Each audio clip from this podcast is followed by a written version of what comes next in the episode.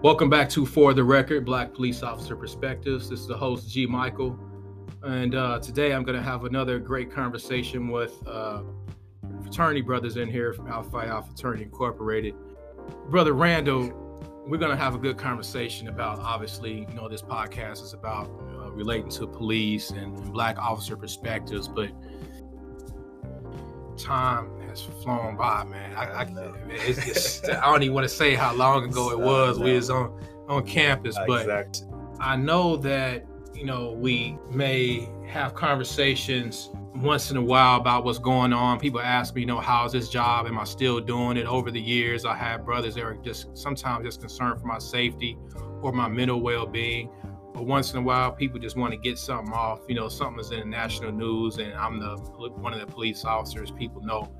But, you know, from our chapter, we have, you know, lawyers and other police officers and military people. We have a lot of government officials as far as educators, pretty much, you know, just in our chapter and just like in the entire organization, Alpha Phi Alpha puts out great men and go in all kind of careers. But just how are you doing though? I'm good. Come a long way. We started out in security. Yeah, working at one of the amusement parks close to our college we went to. Yeah, man, we worked security, and you got to, I looked the part, so they picked me for the undercover. Yeah, you had some little undercover stuff working around, playing clothes, loss prevention. You know, it was fun. We got to feel what pepper spray felt like. Yeah, that was one of the worst days, but it was good training. I mean, that was good experience. Mm-hmm. Real world internships are always some of the best college experiences. So no matter what career you're in out there, if you work with interns, thank you very much. If you're thinking about giving an intern a chance, please do it, because I look back on some of my internships and that was some of the best college experiences I had. On our campus, we had people from all over. You know, I was from Chicago, you were from St. Louis, but we never really got too deep into our childhood. And, you know, I kind of know where you're from, but just tell me a little bit about, you know, some of your background, especially coming from St. Louis. I see you sitting there with that St. Louis blues hat on, man. I mean, y'all, I will say something about y'all. Y'all would rock y'all stuff. We have to, man. We have to. Well, but, you from St. Louis, you know. I guess, you always have on your Chicago. Yeah, I got my Bears stuff on right now. You know, of course I'm a represent, but... So coming up in St. Louis, man, tell me a little bit about that. Okay, so you know, I like you said, I'm from St. Louis, born and raised, played sports from a rough neighborhood in St. Louis called Pine Line. If anybody know about it, went to Normandy High School, one of the rougher high schools at that time in St. Louis. So I grew up with a unique perspective with the police officers in our neighborhood. So I definitely have a perspective on that, but it's kind of somewhat unique because I had those experiences with the officers in our neighborhood growing up in a rough neighborhood. But then I also, when I went to college, somehow those experiences led me to want to go down the criminal justice path. So I ended up getting my degree in criminal justice. However, the whole time I knew I never wanted to be a police officer. I was just so intrigued with the way the law worked, and me with my background and my experience with law enforcement, it was the path I chose in college, and so far, you know, it worked out with. Well, before we get out of St. Louis, so let me ask you: do you have sisters and brothers, or I do? Yeah, what's your family look? I have. I'm the middle child. I have an older brother that's probably about 5 years older than me, and a younger sister that's about 8 years younger than me. So I was the middle child. All right. Yep. Growing up, you played sports. What's some of the sports you were into? Baseball and mainly football. Football is what I went to college to play football. Yeah, and I remember on campus, you were pretty athletic, one of the athletic brothers, and you still try to maintain your fitness right now. To, yes. Yeah, you try to. That's because I have four boys, and I got to make sure they don't beat me up. For real, that's a real thing. So I got to stay in shape. Hey, even when they think they can, you still the father. You know some secrets to put them on their butt. Exactly. They don't have enough experience like I had. I tell them that all the time. My 14-year-old tell them that he don't have enough experience. I had a lot of fights. He only had like one. Yeah, and that's the thing. You know, you do better, a little bit better in life, and you have in better areas and better schools, and you know, but they. And things are just different. Kids don't play outside the same way they used to. Yes. I learned so much from just you know, being outside on the south side of Chicago, just, I mean, I remember the first time I saw somebody try to steal a car. I mean, I was just outside riding my bike. Right. I didn't really realize what I was watching until later on. I was like, man, he was just trying to steal that car. He asked me for a screwdriver. I was like, no, I don't have a screwdriver, man. Yep. You know, stuff like that, just the life experiences and things, you know, riding the public buses and the trains and all that. You just see all kind of stuff. So you were the middle, so you had some older siblings. When it came to some of the danger or the safety hazards in your community, you know, how did you kind of get around that? Did you kind of feel safe in your community or what? Well, I mean, like most kids that grow up in the quote unquote hood or hood type areas, you don't really know you in the hood for real. You just kind of living life. So I didn't really think it. I didn't think anything of the danger. It was a normal everyday thing for me. You know, I just know how to navigate it. I just know how to navigate it. So it wasn't anything hard for me or anything that stood out until I got older and I got in college and I would hear white people say in class that was from rural Missouri that never had any experience. They would question and, speak negatively on the type of experiences that I had, that I realized that I was in a bad experience for real. And you know, it's a rich experience, it's a different one. Right. You know, good or bad. I mean, you know, you got a lot of life experience at a young age that in some careers, especially in law enforcement, you go through several months just trying to learn what you got naturally growing up in that environment. Right. You know, I'm glad I grew up where I grew up, and a lot of times I will say I did learn. I didn't really realize how dangerous it was really till I became a parent. Right. And I looked back. South side of Chicago, right? Yeah. South side, the Hyde Park area. Right. Was it as dangerous back then? Well, I mean, you know, like I'm saying, as they speak to it. I always did take up for Chicago, but I will say in the last few years, it's hard for me to think of ways. I still think Chicago is the greatest city in the world. But I will admit, in the last couple of years, it started to even scare me. You know, it took on a whole different look to it now, because it used to be there were places that were kind of untouched. You knew if you wanted to go on a date, if you had some friends and family visiting, you could still go and it wouldn't be something really popping off unless you was looking for it. It's just certain neighborhoods you weren't supposed to go in. And growing up there, you kind of knew how to navigate the city. You knew which gangs had what areas and how not to look a certain way.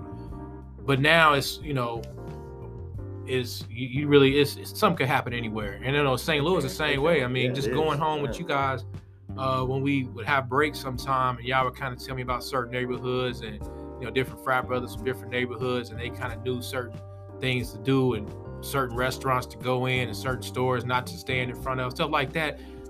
You know that stuff, and you grow up, you're right. You really don't think about it until, like I said, it was when I was a parent. I was just talking to one of my sons today, and I was like, man, you know, I was coming home by myself and opening the door by myself at a real young age. Yes. Kindergarten for me. Right. Literally, kindergarten. So did I. I had a key around my neck, man. I had a key around my neck. I got a whooping every time I lost it. Yeah, well, my mother, mine was tied around my neck with a shoestring. I kept it inside my shirt. She's like, I'll never pull the key out. But I didn't really think of the danger of it because it was a natural thing. Right, okay, so police. When's the first time you remember just seeing the police in action? So, you know, our age, we grew up, we came up, I was going into middle school right when the crack epidemic started reaching, you know, the Midwest. So, unfortunately, I was one of those first kids at 11 and 12 who started, you know, the older guys were getting us to sell crack for them. So I had a lot of experience, literally, like, honestly, a lot of experience with the police. And there was a police in our neighborhood because I didn't go on nothing but 4 to 5 streets outside of my house. But I started selling, you know, unfortunately, I started selling crack around 11, 12 years old and just got taught and had, you know, dealings with the police all the time, meaning running from the police, police harassed. I'm not even gonna say, now that I'm older, they were not harassing us. They were doing their job. They knew what we were doing, so they were trying to protect the neighborhood. Right. But I had a lot of experience from running from the police pulling out guns on me, you know, making me get on the ground, letting off rounds over us while we're down on the ground just to put shock in us to make everybody freeze and all that type of stuff. Wow. So that was around 11 or 12 years old. You know, man, Now you said a whole lot in that, and I could say did, I'm sorry. One, no, that's good. And it's kind of me to kind of like, dissect that a little bit so we can get some knowledge, because you carry so much experience and knowledge that really people are listening because they want to know some of the stuff you grew up already knowing. It's you got rappers lying about that life right now. I wish they lived that. I don't know why. Right. That's not, as cute as it seems, but some of that stuff was taught. I remember in Chicago, I really didn't realize the good or bad police. They just all look like, because I grew up in a family that you might get hurt if you don't act right. I went to schools where you might get hurt if you don't act right. So if a police officer came and they put us on the ground, or they slammed somebody on the ground for fighting, or they drove up on a fight or something, I didn't look at that as an abnormal thing, pretty much. Right. Obviously there's some folks that didn't do do the job well, but I couldn't really tell the difference. So the police interaction obviously was different with you because you were so young. Right. When you started moving up in years, you started being a teenager, when you started driving, do you remember the first time you got pulled over? How was that? Surprisingly, when I was young, because like in my neighborhood, almost literally 98% of the police in that neighborhood were black. So I only dealt with black police officers. So I didn't really deal with interracial. I didn't really have a race issue when it came to police. Right. Except for when I was in the eight. When I was 18, I was just about to go to college. My father asked me to go get some dog food at like 1:00 in the morning, and I got pulled over in one of the neighborhoods who had so-called racist police officers, and they actually pulled me over, and they and when I looked at the time, I thought they were being racist. Now that I'm older and I know about police and I know what goes through their mind when they pulling people over, I understand. When they pulled me over, I was leaning over my steering wheel, and I had a towel over my steering wheel, and the police officer pulled out his gun and made me get out of the car and basically gave me 6 tickets and all that type of stuff. Right. And I didn't understand. I thought he was being racist, but now that I know, I had a towel over my steering column. That's a common thing that people do when they steal cars. They break down the steering column and then they try to hide it for when the police see it. Mm-hmm. And my steering column actually was broke down. That's why I had the towel around it. But it was because somebody tried to steal my car, so I was trying to cover it up, but I had the key and everything. So in his mind, he pulled out that gun because he thought he was pulling over somebody with a that just stolen a car. Right. So he gave me 6 tickets, and luckily the I claimed that he was being racist and all that type of stuff, but he wasn't at the time. Now that I look back on it, and he gave me 6 tickets, but the judge ended up throwing it out because it was in the summer between me going away to college. So he said he didn't want to give me any extra. Luckily, he didn't want to give me any extra burden. So the judge actually helped me out on that because I was in the wrong. I didn't have my plates right. I didn't have a lot of stuff right on the car. So all the tickets. So did you know? Did you know that all those things were wrong, and you were just hoping you didn't get stopped, or what? I mean, you were like just gambling. Question. I was just gambling. I mean, that's how you dropped a lot of nuggets. Right. And a lot of times people grow up and they may not even know what's right. It's people out there don't really know the real way to get their car registered. They don't even know. Right. So that everybody they know, bought some fake temp tags or didn't get the real, registration done correctly or getting their car inspected correctly. Right. The racism or the discrimination, or however you want to look at it, a lot of times comes into the discretion of it. Like, I think about if I pull somebody over like that, if I possibly could give you 6, maybe I just give you 3. Right. And I talk to you about the other ones. Right. And that's because maybe you look like me. Maybe I see something in me. Am I wrong for giving you 6 or 10? Right. No, within my job, I can tow your car at that point. If all those tickets, it's probably something I can tow your car for. Yeah. But I don't. So that's and those are things we deal with that in all aspects of life. To answer your question though, to that, because that's a great point. So now now that I'm older, of course, I would never drive a car like that. That's totally should not be driven at that time. It's not ready to be put out on the street. But at that time and at that age, you basically just gambling. Everybody just bought a car and then they just started driving it. They didn't make sure it was proper at that time. At least at that time, from the neighborhood I was in. My mother was, and the thing about it, I had a mother in one city, father in another city. Right. So a lot of times, my mother kind of let me know that you wanted to be above reproach as far as them having any reason to really mess with you, right? Right? You're probably gonna get pulled over. Everybody gonna speed once in a while, or something's gonna go on. But make sure you have your ID. You know, make sure you have certain things to where, like times when I got stopped, usually by the police, it was just walking down the street. Right. You know, I'll be with a group of friends and they just like stop a group of us, or once in a while I'm walking home from school late or something like that, and something happened in the area. I didn't even understand why back in the day, but I understand from being an officer now, something happened right around there, and I, you know, they're gonna stop somebody that's coming from that area. But I never, you know, most of the time, those just stops on the street, nothing really happened to me. But I already knew by the time I was a teenager, right from wrong a lot of times when it came to driving. And I was a person, even if I got stopped speeding, I knew it was my fault. Right. But to this day, I don't like the feeling of a police officer getting behind me. Yeah. So, okay, so you're leaving St. Louis, you're getting down to a small town where women went to school. You have interactions with law enforcement down there? So surprisingly, I was there for 4.5 years in Warrensburg, and it was more of a community. I think it's called community style policing. Mm-hmm. So I only had one issue my senior year with a police officer, and I don't know what that guy's deal was. It was about 1:30 in the morning. That's the only time I had an issue with a police officer, but he pulled me over. It's like 1:30 in the morning, and no, it wasn't 1:30. It was like 10:45 at night. I remember it was right before finals. It wasn't my senior year. I think it was my junior year.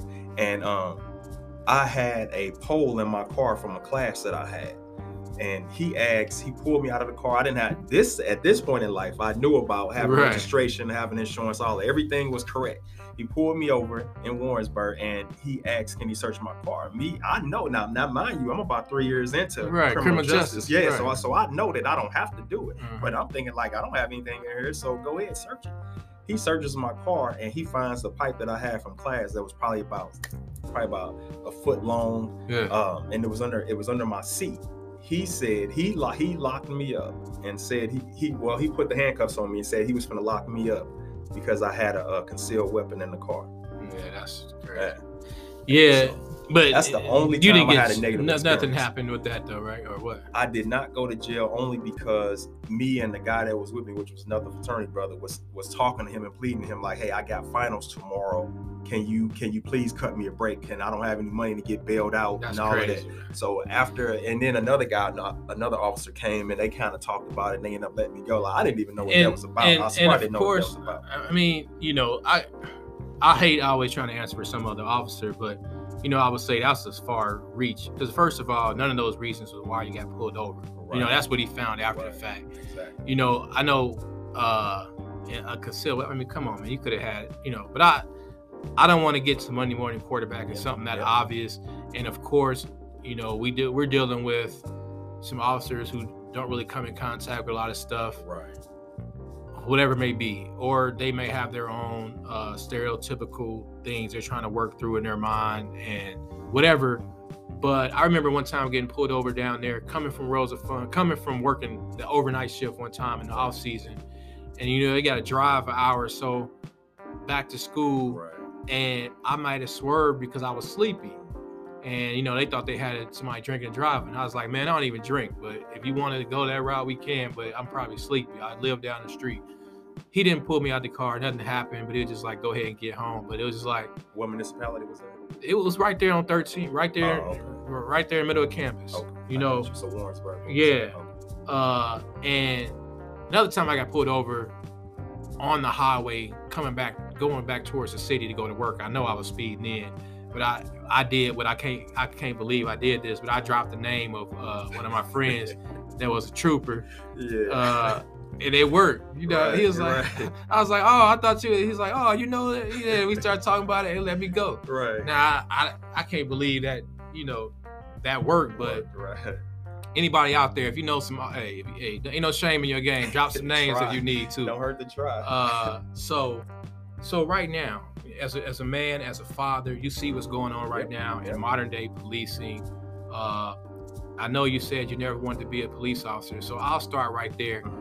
You knew you were interested in criminal justice, but tell me some of the reasons why you knew you didn't want to go into law enforcement. One, I thought law enforcement was a extremely dangerous job. I mean, you were putting yourself in a line of danger. And then that was the first component of it. But then the second component was, as growing up in that neighborhood, dealing with those police officers. Looking back on it now, I know they were doing their job, because I wasn't in the right most of the time. Most of everybody around me wasn't in the right most of the time. So they were really doing their job. They just did it extremely aggressively.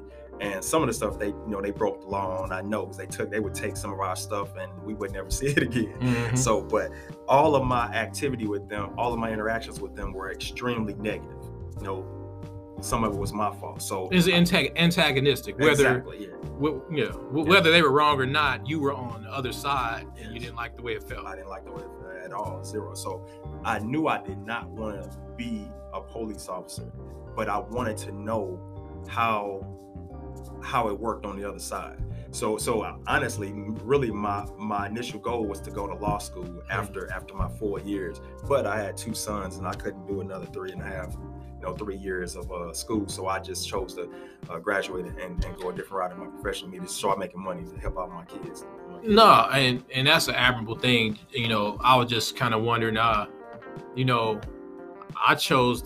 was always interested in something like that, but I wasn't really sure. You were in the military. Yeah, I was in the military too. Even while I was in school, I was still in. Right. And then, right after we it's like we started our careers and thought we were done with all that. September 11th comes and I got deployed and all that. But my thing is, what we kind of know. So the way I look at it a lot of times is, the thing, when I was a recruiter for a while, I used to tell folks, that's the kind of person we need to kind of be the positive influence in our community. We want a face like you in uniform to be able to relate to people in that environment. That's number one. Number two, did you ever see any kind of responsibility to give back to the type of community that you grew up in, to kind of make it better, if you will? Yes. So because once I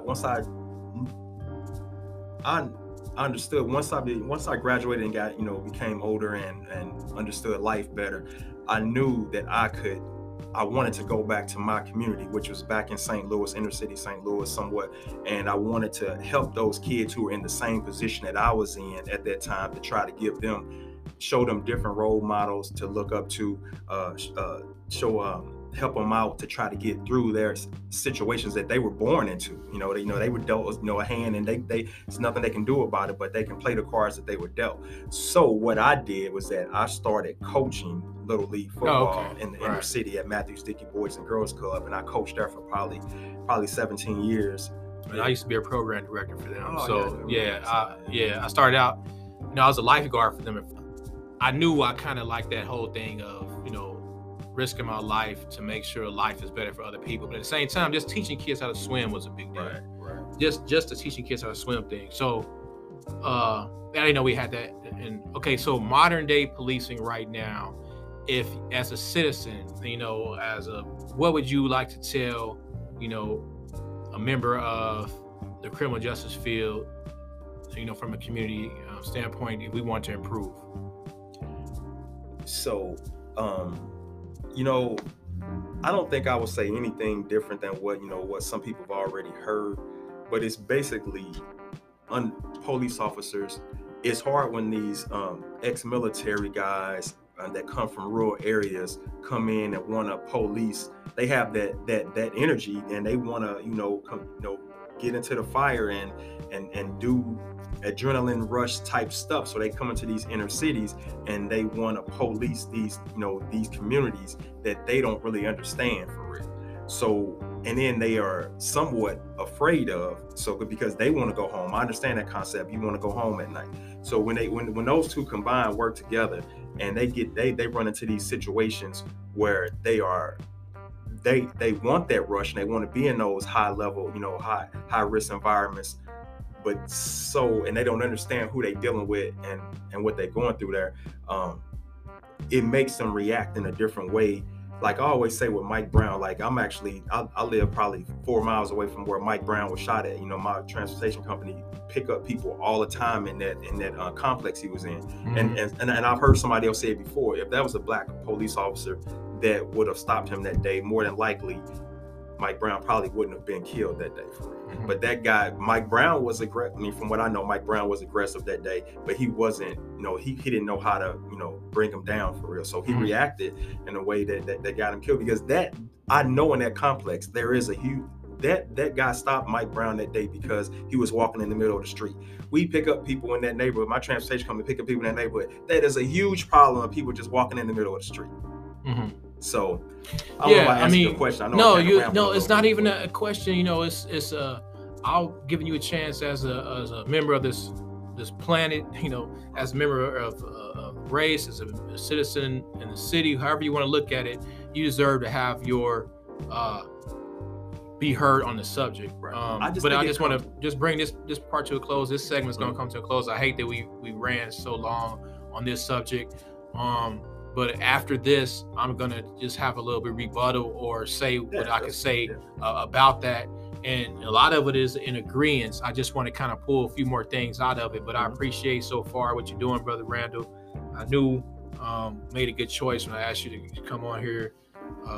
And you said so many things I would love to dissect a little bit more. But I'm going to bring this first part of it to a close. This is G. Michael on For the Record, Black Police Officer Perspectives.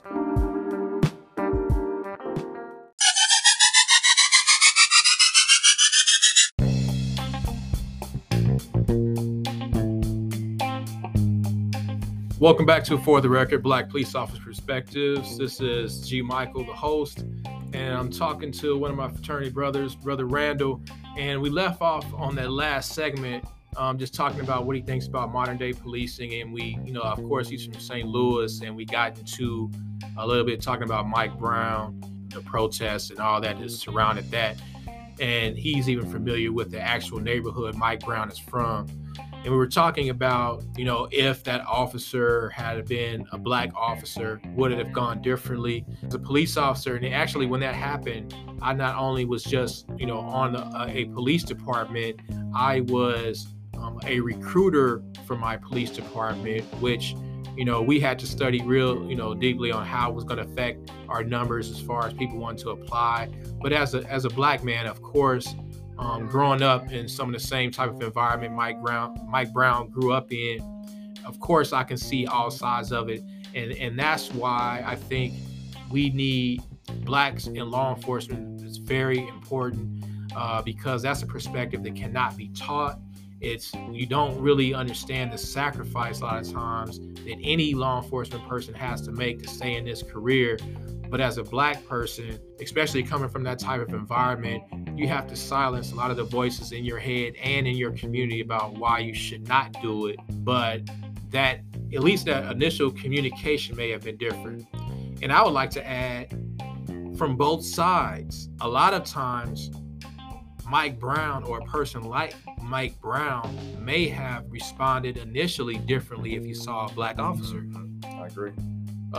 You know, and I get it both ways. You know, I get, you know, now as a supervisor, I get called to the scene a lot of times after a problem has already come. But sometimes I just show up because I already know it may be a need for me to be there. But, you know, sometimes I can bring another perspective. I can bring the piece to the situation, or at least another explanation, or make people feel like as a supervisor on the scene, they listen to my words a little better, and they realize that I have the interests of the community at heart more. At least they believe that. And it's just like that in any business. When you ask for a manager or a supervisor, you're thinking that you can get someone with a at least a little bit more authoritative decision-making process, and you want to go right to the source instead of asking an employee. But sometimes I make them happy, and sometimes I don't. A lot of times, just education-wise, the normal public, I always say, it's not realized what we're taught, what the laws really are, what the training tells us, and what you tell yourself. It's a math problem. If you do this job for 10, 15, 20 years, what's the chances if you take a chance on doing something that you shouldn't do safety-wise because you want to make someone feel better? What's the chance that one day that little chance you take comes back to bite you? Right. And what I mean by the little tactical advantages police officers are taught to have, a lot of times it makes people feel uneasy.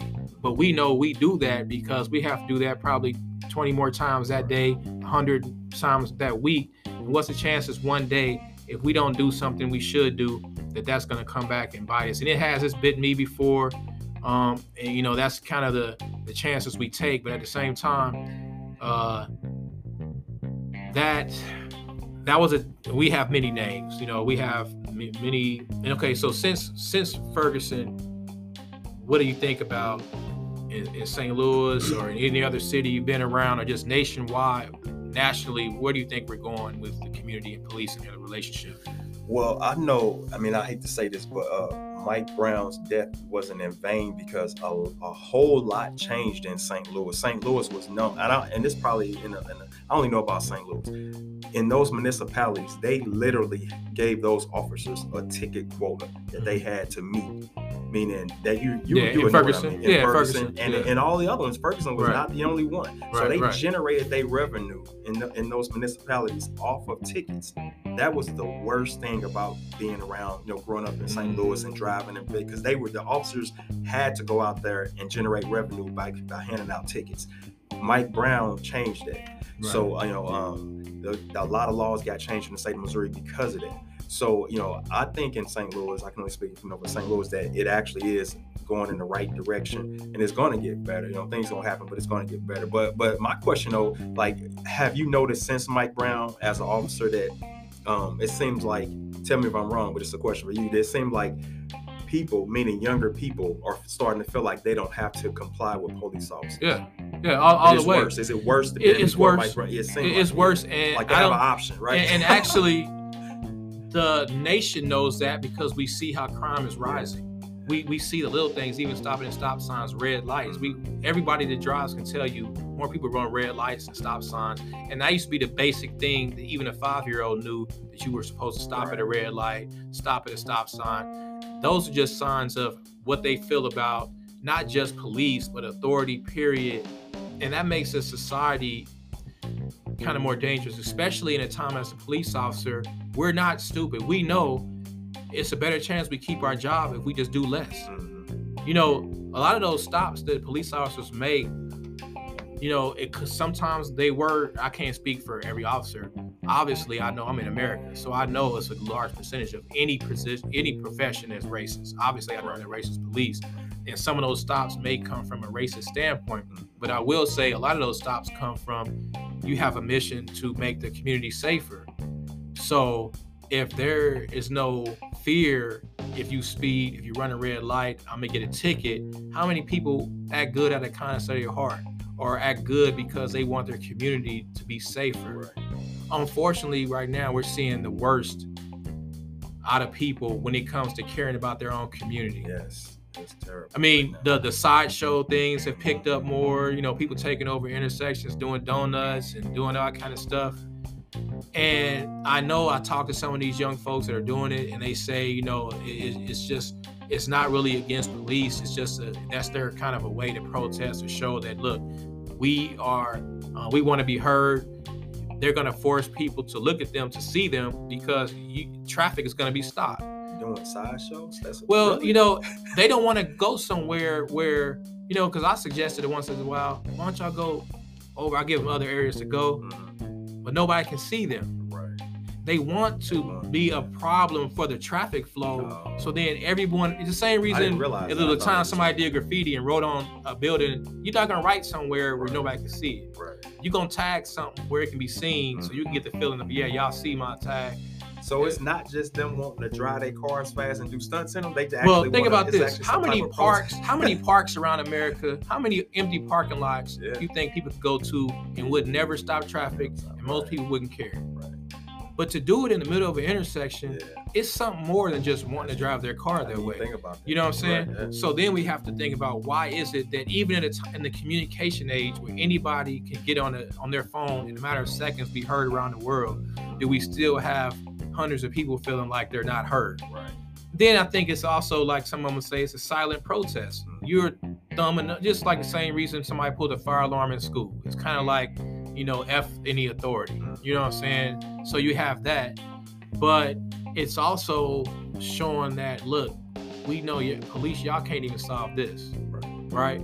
So that's what it's a direct correlation, you know, like I talk about Chicago and other major cities and how right now the shoplifting, anybody who does loss prevention, I know you have a little background in that. I did it for 8 years. Think about, I mean, what really stopped before then was somebody had in their mind either a fear of what may happen or a little care of their community. But when they know nothing really is going to happen, most major corporations have a policy: you can't grab the person, you can't even chase the person.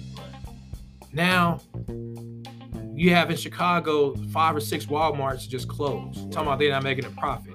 That's their easy way of saying we can't. In this neighborhood, not only are they're getting robbed blind, the threat of being sued when one of their security people does grab someone and get into a fight in the parking lot. That costs them a lot of money. Yeah. You know, so it's I can say, I mean, it's a sad thing. I mean, obviously, it's kind of like what's going on with me in policing right now is policing in America, and you're trying to change policing, trying to change the tires on a big rig going down the highway. You don't even pull it over, but you want to change all the tires. Because while someone is sitting back in their office trying to think of all the ways policing can be better, there's somebody getting robbed right now, right? Somebody getting raped right now. Right. And the police that are out there, they can't stop and go all of them together, go into training for a year or 2 years and then come back out. Like a business can close down, retrain their employees and come back. Policing, right now, some calls are coming out where police have to go. Right. Just like playing a sport, it's just policing is kind of the same way in this aspect. However you were taught in the beginning, some of your fundamentals, they're going to continuously come out. What I mean by that, if you play a sport, you don't think about hitting the baseball, shooting the basketball. That's your fundamental muscle memory you already have in your mind. And policing, it's 1,000 things you have to remember to be a good officer. When somebody comes up with a new rule tomorrow, it's going to be a while before you put that into your psyche that it's going to automatically come out. Not to say that racially or certain communities that people don't care about, that's obvious. But what I see more than race is different economic levels. Obviously, I can say without a doubt, we treat certain communities differently than we treat other communities. But it's the same way. I mean, if you go to a community that's clean, it's a less chance you're going to litter. Exactly. All right. So to that point, I think from what you're saying is like, you know, I actually have sympathy for police officers because it's almost like a no-win situation. If you chose the police in the neighborhood that's known for violence, unfortunately, when you pull somebody over as a police officer, correct me if I'm wrong, you almost have to assume there's a high chance of violence coming from that car, right? I was taught in the academy, and I've been doing this 23 years. I assume everyone is armed. Exactly. I always have. Exactly. But if you out in a upper middle class neighborhood, you're probably not going to assume that. No, right? I assume everyone is armed. Even out there, no, even in upper middle class neighborhood. Me personally, right. Any good officer. The thing is, when I assume you armed, doesn't mean I put you on the ground to talk to you. I just assume I have to make sure I know what your hand's doing the whole time. Right. I could be talking to you about the sun or the birds, but I'm still in my mind keeping watch on your hands or a bag you carrying. That's anyone. Right. And that's just how. So when they changed these gun laws, I remember one time a reporter asked me, did it change how I operated? No, because I assume everybody had a gun anyway. If you start out like that, you can't get let down. Let me tell you a quick story from my childhood when I was 12 years old and I was out on the street doing things. And I, at the time and for years, I always despised this black police officer for doing it. But now that I'm older and I understand, and since you made that comment, I understand why he did it. But he pulled up in his car and his two friends out with me and two other guys were standing out in the street about 10 o'clock at night. When he got out of his car, he had his gun out. I don't know why, a 12-gauge shotgun. He had it out to the side, which is probably inappropriate from Jump Street. But I had my hands in my pocket. I was only 12 years old. Now I'm not tall, so I was probably about 5'1", and I had my hands in my pocket. And he pulled a gun out. He took his 12-gauge and laid it on my shoulder with the barrel pointing at my face and said, "Get your hands out of your pocket." I know that was overboard, but yeah, man, but he was thinking what you were thinking. I'm assuming that, right? And what I mean, because when I say that, I know before I say that, people kind of took it the wrong way. I'm saying when I go to any neighborhood, and part of my area has NFL players in it, part of my neighborhood has the lowest of the low in it, part of my area, I mean, right? And I can assume everyone there possibly can have a bad day and want to kill me. I don't look at a certain economic level or a certain race to say this person is more dangerous than another person, right? But since I assume everyone has a gun, does not mean I do perfectly what's going to make me 100% safe by telling you to get on the ground, spread your hands up. Obviously, then I got the tactical advantage 100%. I don't do that. So I know I'm making myself a little bit more unsafe, letting you not be cuffed, and I'm standing there talking to you. So I give you that much as a citizen to say, I'm going to take this risk a little bit because I don't want to make somebody feel uncomfortable every time I talk to them. But let's just say, as an officer, I got called to an area because some other neighbors said they just heard some gunshots or they saw some people running around with some guns. Right. They didn't give me your name or nothing, so I don't know exactly who it is, but I drive on your block and I see you standing outside with your hands in your pocket. Right. So that one time I go, man, that young brother, I'm not going to worry about him. I'm not going to say nothing. That's the one that has a gun. And, you know, you may feel uncomfortable, but I have to go home that day. And what's a chance if I'm taking that chance 1,000 more times before I retire of I'm right every time, but you're not the one that was want to catch me slipping. Exactly.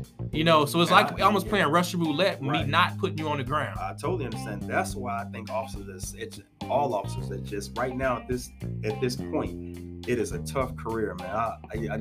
There's no win situation. You got all these people that don't want to comply and think they have an option to comply, and then you getting scrutinized for every decision that you make when you have to always think about going home that day to your family. Mm-hmm. So like when I talk to my son, I got a son that's 14 turning 15, and he got his license to start driving. So of course he would talk about the talk that you give your kids, especially the black males, when they about to go out and start driving and dealing with police officers. Mine's is real short. It's honestly real short. It teach him how to talk to him about how to get his license out and insurance card out, and then make sure and tell the officer everything he's about to do, because the officer is always thinking. Good idea. Is always thinking about the danger that might happen. So you all want to go home, so you gonna beat them to the trick before they are. So that's what they think. So I always tell officers, I got to reach over here to get my license. I got to go in here to get something. However, the last thing and this only thing, that's what mine is real quick. The only thing I tell them is to comply. If I don't care what it is they tell you to do. I don't care what you think, and comply, and we'll figure the rest out in court. Right. Or tell everybody you can make a complaint. Yeah. Most cities have, a way to make a complaint online, or you can at least go to any police station to make a complaint. We can go on forever about this. Thanks for giving me a lot of good stuff to try to break down, and I can carry some of this to other episodes. We're gonna have to bring this episode to a close, Brother Randall. I really appreciate your time. I know you're very busy. Anytime. This is a great conversation. There's obviously more things I want to say, and I know some listeners out there had a few eyebrows raised, some few things we y'all didn't like or y'all did like. Exactly. And if nothing else, I know y'all got some knowledge about what two black men are thinking about. And just if I want to give you the last word, what did you say? I would just say, like, to that last point I made about teaching my son, if you look at most of these videos where these officers are having an issue with these black people, it's because that person did not comply to their orders, in my opinion. Right. So that's why I stick on that about teaching my son to just simply comply, whether you're right or wrong. I think you're right or wrong, comply. We'll figure the rest out in court. Yeah, figure it out in court, figure it out when you make a complaint. Exactly. Or at least call the supervisor. There's other ways you can do it. You can record it. And some people are getting raised to not follow any rules. Exactly. It could be any rule. You can tell somebody, don't go in that burning building. Why I can't go in that burning building? That's my house. Exactly. Do you see the building on fire? Some people just don't want to follow any rules. It's a crazy time we're living in. I would say, first of all, be safe. And thank you. If you listen to this, that means you care a little bit more than the average person about understanding what's going on out there for black police officers. Again, this is G. Michael, the host. Listen to For the Record, Black Police Officer Perspectives. Be safe.